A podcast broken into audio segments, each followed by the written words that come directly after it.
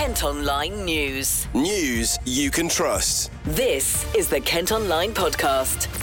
Nicola Everett. Hello, hope you're okay on Wednesday, the 1st of February, a day that's seen hundreds of teachers in Kent go on strike. Marches and rallies have been taking place across the county as they call for more pay.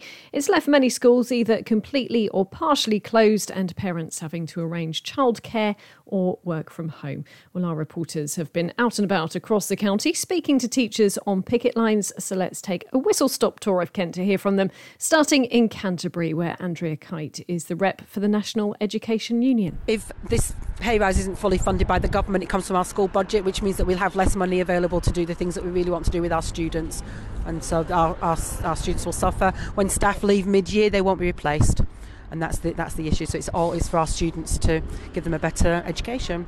These teachers have been on the picket line outside Northfleet School for Girls. I just think it's really important that people understand um, what our message is. That it's not just about us wanting more pay, it is about wanting school funding. Uh, we need our schools to be fully funded. We're at the point in the year where I can't give out you know textbooks to my kids anymore because we've run out of them. Um, I'm bringing resources in from home. We're not just here for the money. We care massively about our students. We will make sure they've got the best possible futures and educations, and the government need to fund us properly to allow us to do that. I see staff as union rep being uh, literally overworked, and then their pay doesn't reflect what they're working, and it's just things injustice really that we are kind of put through that, and then almost made to feel guilty because our students are like our second kids in a way for us. And we want to, of course, we want to be there for them, but also we want to be recognised for how much work we put into the future of our like world. And groups have been gathering in Maidstone. So I'm striking today um, on behalf of a lot of my colleagues, past and present. Also here for myself. Um, I'm a primary music specialist now, uh, but was a class teacher before. The schools that I work in, as much as they are so supportive, and I love them all very much, um, we just don't have the we just don't have the funding um, to be able to, to fully resource my subject. I'm getting emotional because it's just yeah, it's uh, it's a big thing. I have worked in schools in the past recently where entire departments are staffed by people who are not subject specific. They've been drafted in from other places. We just need some investment. I'm new to the teaching career, and I think having come from a uh, commercial and private background, I've realised how difficult teaching is.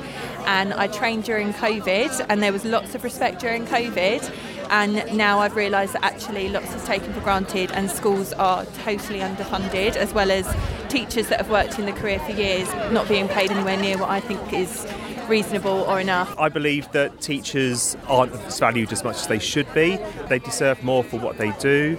We don't want to disrupt the students' uh, education, but I think we have to take a stand and show the government how upset we are with the situation. For a bit more in depth now on why teachers have walked out today, we've been speaking to Chris Lilly, who's a member of the NEU in East Kent. One of the biggest issues we've got is recruitment and retention. The government, in terms of its its teacher training, has missed its target every year for 10 years.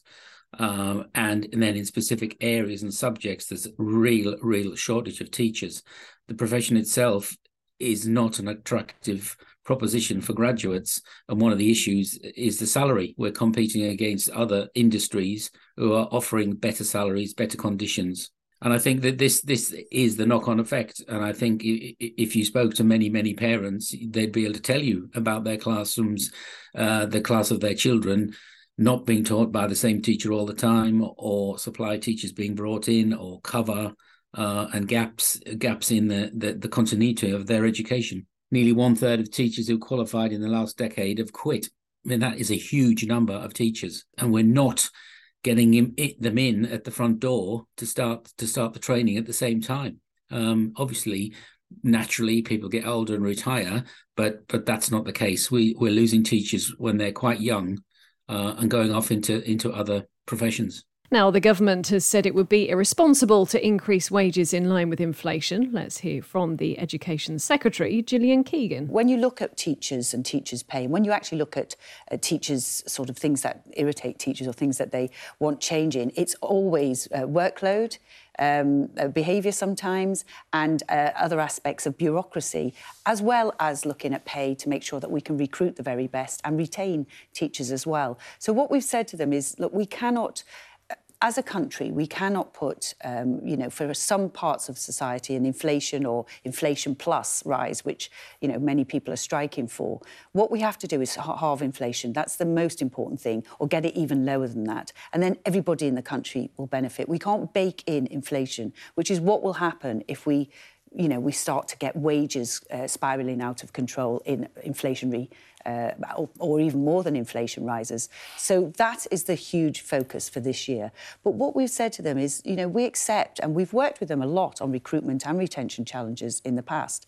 And we've said, you know, we will look at future pay, we will look at workload, we will look at um, flexibility. The teachers also want to look at more job sharing and flexibility. We look at all of those things. That's the point of calling them in because we can, we believe, get something which would be fair to teachers. Uh, and we're always looking to be constructive. You know, we, we want our children to have the best education in the world. That means we need to attract people into teaching and we need to retain people and motivate people. A number of schools in Kent, as you may well know, are academies. Two of them, on Sheppey and in Gillingham, are run by Oasis. And I've been speaking to founder Steve Chalke. Uh, there's absolutely no difference in terms of funding between schools that are run by local authorities and schools that are academies. Academy chains, as they sometimes get called, I don't like that term, or academy families really act as local authorities. In Oasis, there are 52 schools.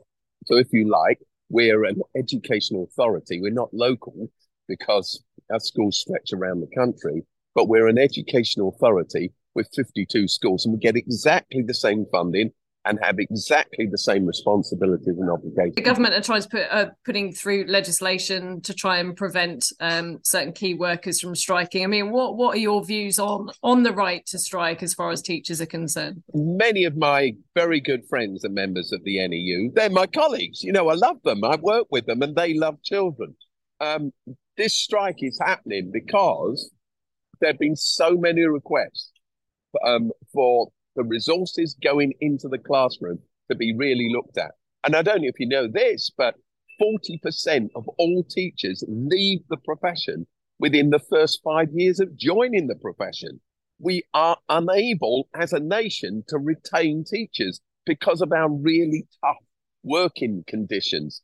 People join um, education because they want to nurture children, but they get ground down in red tape and without the resources to do the job. So I think that the unions, or this union, the NEU, and perhaps there'll be others that follow, and in Scotland there are others that are striking, they're motivated not by a selfish ambition, not in my view. They're motivated by a desire to say enough is enough. We need resources in education that aren't there. And as I've already said, there's a long tail to all of this if a nation, if a country, if a culture stops investing in the education of its young children, it will pay much more than it ever saved out in welfare and health costs and benefits. Now, this isn't the only planned strike by teachers in Kent. They're also due to walk out on March the 2nd and again on the 15th and 16th of next month. Meantime, university staff in Kent are among 70,000 across the country walking out today as well. Members of the University and College Union are involved as part of a dispute over pay, pensions, and working conditions. It involves lecturers at the Uni of Kent, Canterbury, Christchurch, and Uni of Greenwich's Medway campus. Civil servants are also walking out as their union calls for a 10% pay rise, better pensions, and job security. The walkout has affected things like driving tests, along with work done by the Coast Guard and the Home Office. And Kent's rail network has been brought to a stop once again today as train drivers from two unions go on strike. RMT and ASLEF members have walked out in the first of two days of industrial action over pay. It means there are no trains running today or again on Friday. And Border Force officers in major ports, including Dover and Calais, are going to strike over half term. The PCS union has announced four days of industrial action starting on the 17th of February. It could cause disruption for anyone using the ferries to go to or from France. So, what do you think about all of this industrial action then? Is something that hasn't been seen on this scale for a very long time? Well, I've been having a look at some of the comments on Kent Online today. Made in Kent says support the strikers. Public sector workers have suffered low pay for years despite being called key workers during the pandemic. Why is it only the bankers and CEOs that get decent pay rises? However, another commenter says not satisfied with the immense loss of class time that children have suffered over the last three years, largely as a result of teaching union demands, they add to it a disgrace.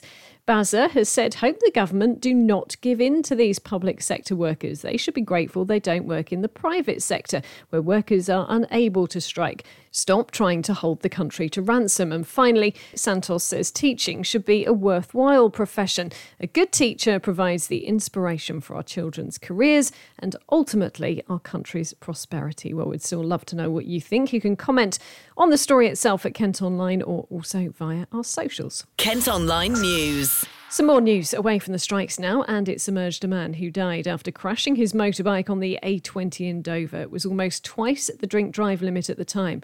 One witness also suggested 38 year old Ian Cowell had been racing an Audi when it happened not far from the port entrance last October. A driver who was arrested at the time was later released without charge.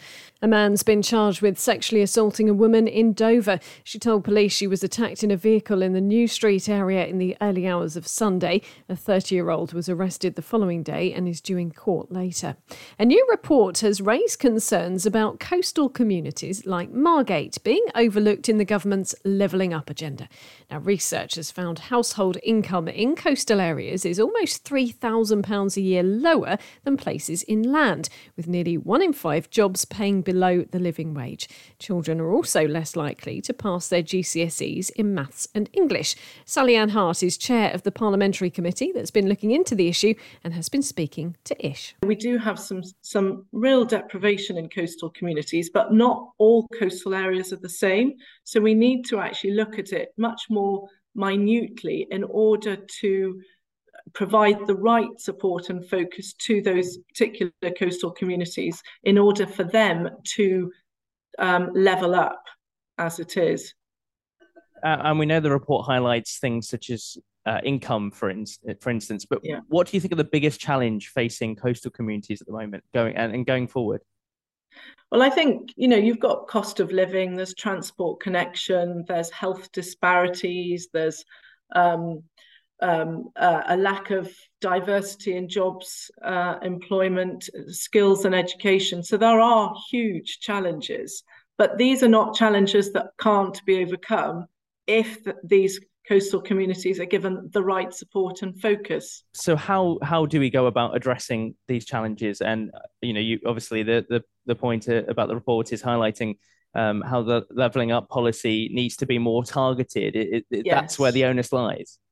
And I think that's absolutely right. So we just need uh, more granular data so that actually these coastal communities can be more specifically targeted.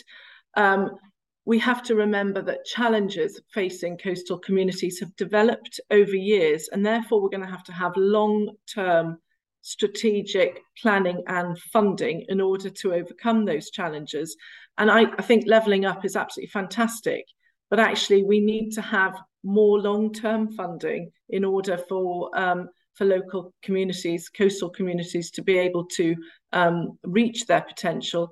And I think that um, one of the things is that the, the opportunities are there. So, you know, we can look at the green economy, there's renewable job sector, we've got all the stuff about um, nature based solutions to, um, let's say, flooding or carbon capture to help mitigate climate change.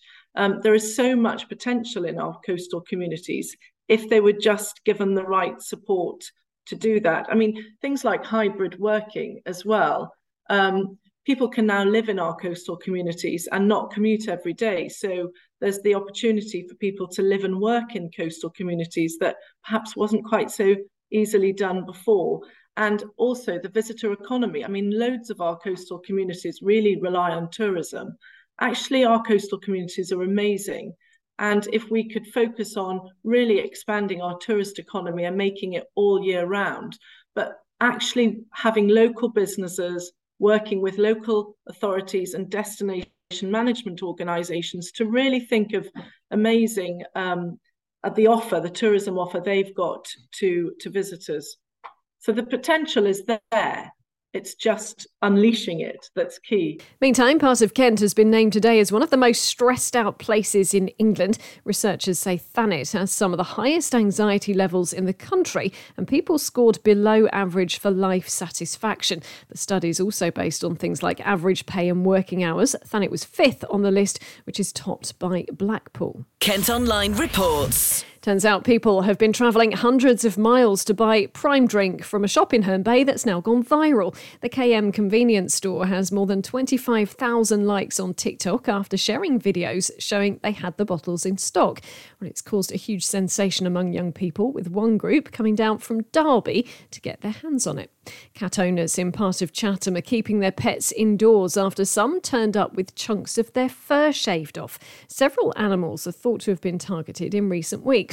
Medway based charity Animals Lost and Found say they're monitoring the situation and urge anyone with information to contact the RSPCA.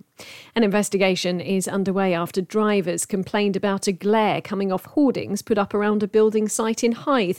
It's feared the sun bouncing off the white boards at Prince's Parade could dazzle a driver and cause an accident. You can see pictures of it by heading to the website today, where the council have told us they're carrying out checks in all weather conditions.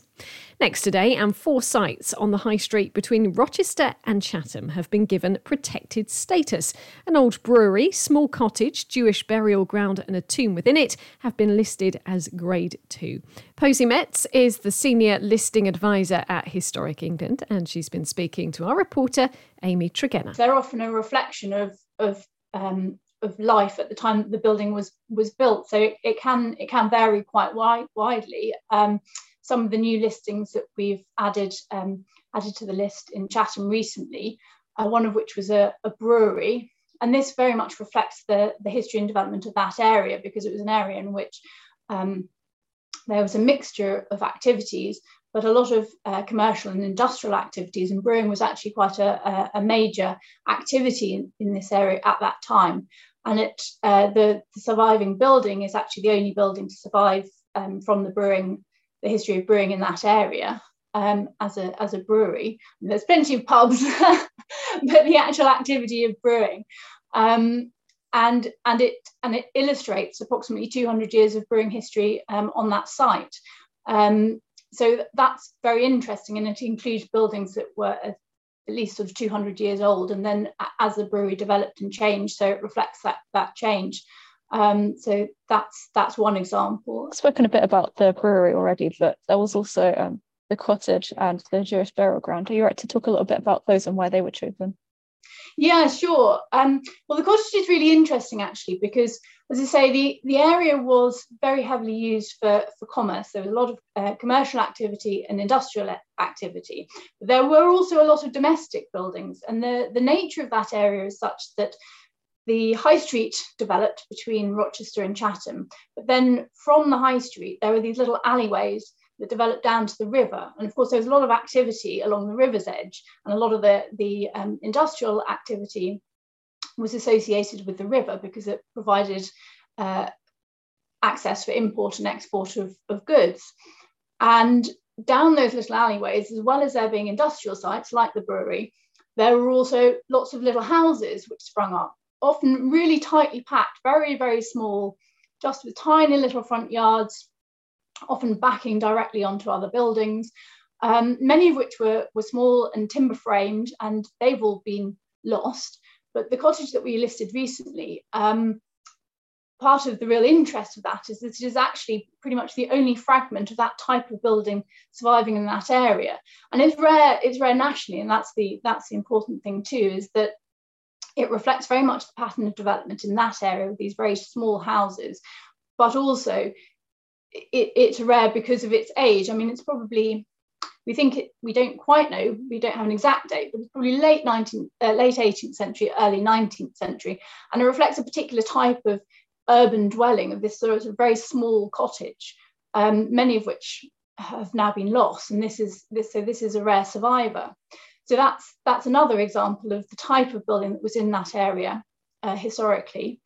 Uh, and then another listing well, it was actually a, a, registration. We added to the Register of Parks and Gardens the um, burial ground next to the synagogue. Now, the synagogue's already listed at grade two star. This is one of these very important buildings. It's got a, a wonderful interior and had already, as I say, been, been recognised on the list previously. But we hadn't, we hadn't taken a look um, previously at the burial ground. And this is a really important site, actually, because this predates the synagogue. It's thought that the burial ground was probably uh, probably started to be used in about 1760. Again, we don't have an exact date, um, but the Jewish community in Chatham is one of the earliest and largest in, in sort of provincial Jewish communities in the country. And, and, and so this burial site is quite an important urban example. And it's also very unusual to have uh, a burial site and the synagogue adjacent to one another. They're normally on separate sites. So it's a particularly rare example. So it's important to, to recognize the importance of that site.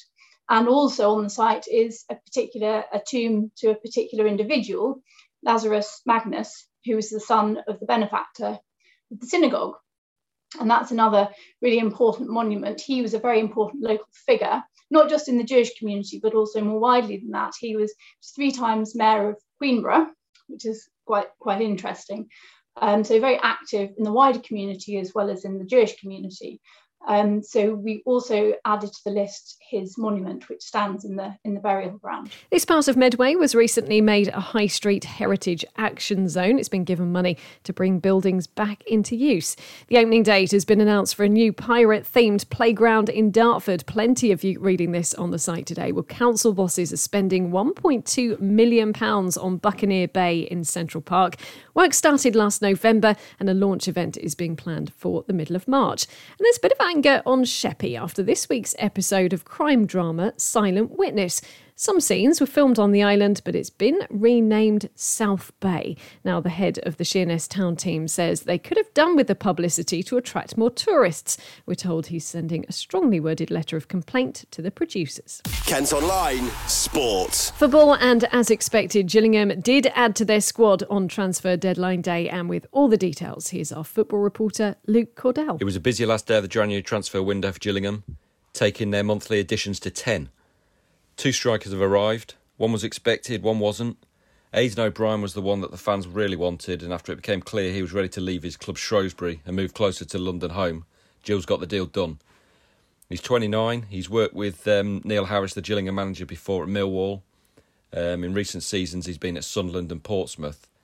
He's not had a great season this year, hit by injuries, lack of form. He's not really played much, and he hasn't scored, but Neil Harris will know how to get the best out of him from his time working with the lad at Millwall.